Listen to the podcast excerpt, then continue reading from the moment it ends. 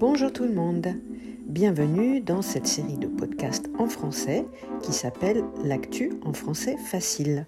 Je m'appelle Lydia et chaque semaine je publie un podcast à propos d'un ou plusieurs sujets d'actualité en utilisant du vocabulaire simple afin de vous aider à progresser en français et être capable de parler de sujets du quotidien.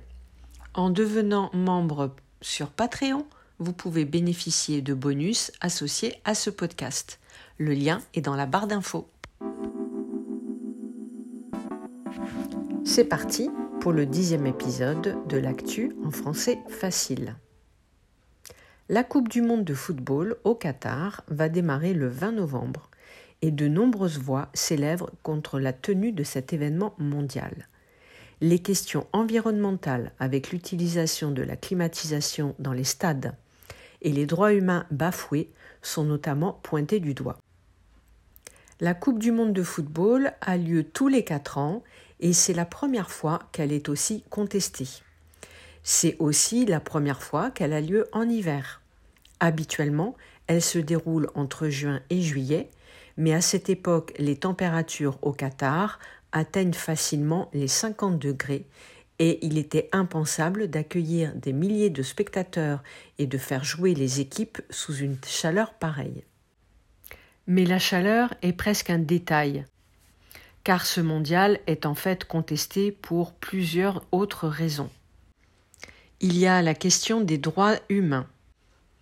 95% de la main-d'œuvre qui a participé à la construction des stades est formée de travailleurs migrants surexploités. Ils ont interdiction de quitter le pays ou de changer de travail. Ils vivent sans eau, sans électricité, dans des dortoirs surpeuplés, sous une chaleur qui dépasse les 50 degrés. Pour ces hommes, le droit du travail n'existe pas et ils travaillent 12 heures par jour, 7 jours sur 7, sans repos. Il faut savoir également que dans ce pays, être homosexuel est illégal et passible de 7 ans de prison. Dans une enquête de mai 2022 menée par des médias norvégiens, suédois et danois, certains hôtels avaient déjà affirmé qu'ils refuseraient de recevoir des couples homosexuels. Ensuite, il y a la question de l'environnement, de l'impact du mondial d'un point de vue écologique. Le Qatar avait promis que ce mondial serait neutre en carbone. Et ce n'est pas du tout le cas, puisque notamment les matchs vont se dérouler dans sept stades ouverts et pourtant climatisés, ce qui est une aberration écologique. On sait également que des milliers de personnes vont être payées spécialement pour vanter les mérites du pays et des Jeux et pour mettre de l'ambiance dans les stades. Ce n'est pourtant pas la première fois que la Coupe du Monde se déroule là où il ne faut pas, quand il ne faut pas. Il y a eu par exemple la Coupe du Monde en 1934 qui s'est déroulée en Italie sous la dictature de Mussolini. Il y a eu aussi en 1978 la Coupe du Monde en Argentine sous la dictature des généraux. La dernière fois que l'équipe de France a gagné le mondial, c'était en Russie quatre ans après l'annexion de la Crimée, et personne n'y avait vu de problème à l'époque. Mais cette fois, certaines équipes ont protesté, comme l'équipe de l'Allemagne il y a un an et demi.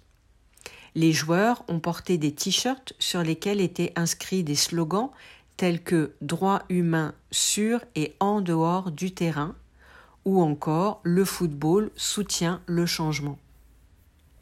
Il y a aussi les joueurs du Danemark qui voulaient porter pendant l'entraînement des maillots avec le slogan Droit humain pour tous.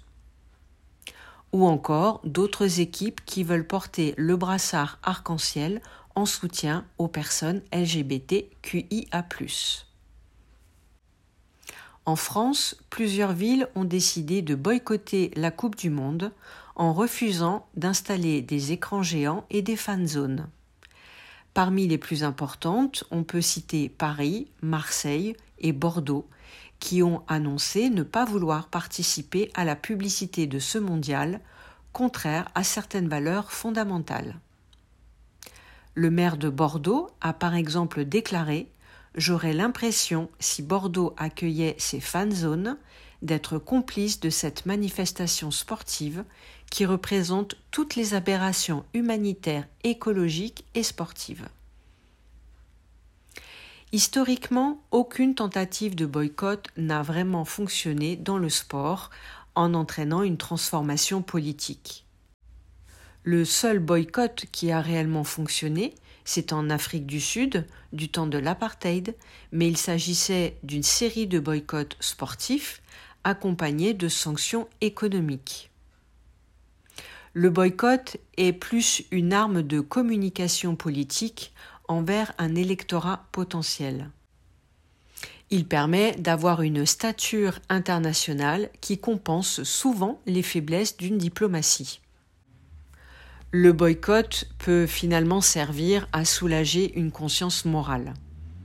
Car il faut bien admettre qu'aucune nation participant au mondial, ni aucun joueur, ne boycottera le mondial. Les enjeux économiques et politiques seraient beaucoup trop importants. Aujourd'hui, on parle surtout de boycott citoyen. En gros, il s'agirait d'éteindre sa télé durant le mondial en espérant impacter une partie des audiences des diffuseurs qui financent la FIFA. Mais est-ce bien normal de demander au public d'assumer à la place des instances politiques, économiques et sportives le poids d'une aberration? Même pour certains joueurs, ce serait très compliqué de se positionner. On imagine mal Lionel Messi, Neymar ou Kylian Mbappé boycotter le mondial alors qu'ils jouent tous pour le Paris Saint-Germain, dont le propriétaire et actionnaire n'est autre que le Qatar. Est-ce suffisant de boycotter la Coupe du Monde au Qatar alors que rien d'autre provenant du Qatar n'est boycotté? Et si la Coupe du Monde au Qatar est contestable en ce qui concerne la question des droits humains, fallait-il aller en Russie il y a quatre ans pour le dernier mondial de football ou à Pékin en Chine pour les Jeux olympiques de 2008 Quel est votre avis à ce sujet? J'espère que ce podcast vous a plu et je vous dis à très bientôt dans un prochain podcast ou une prochaine vidéo.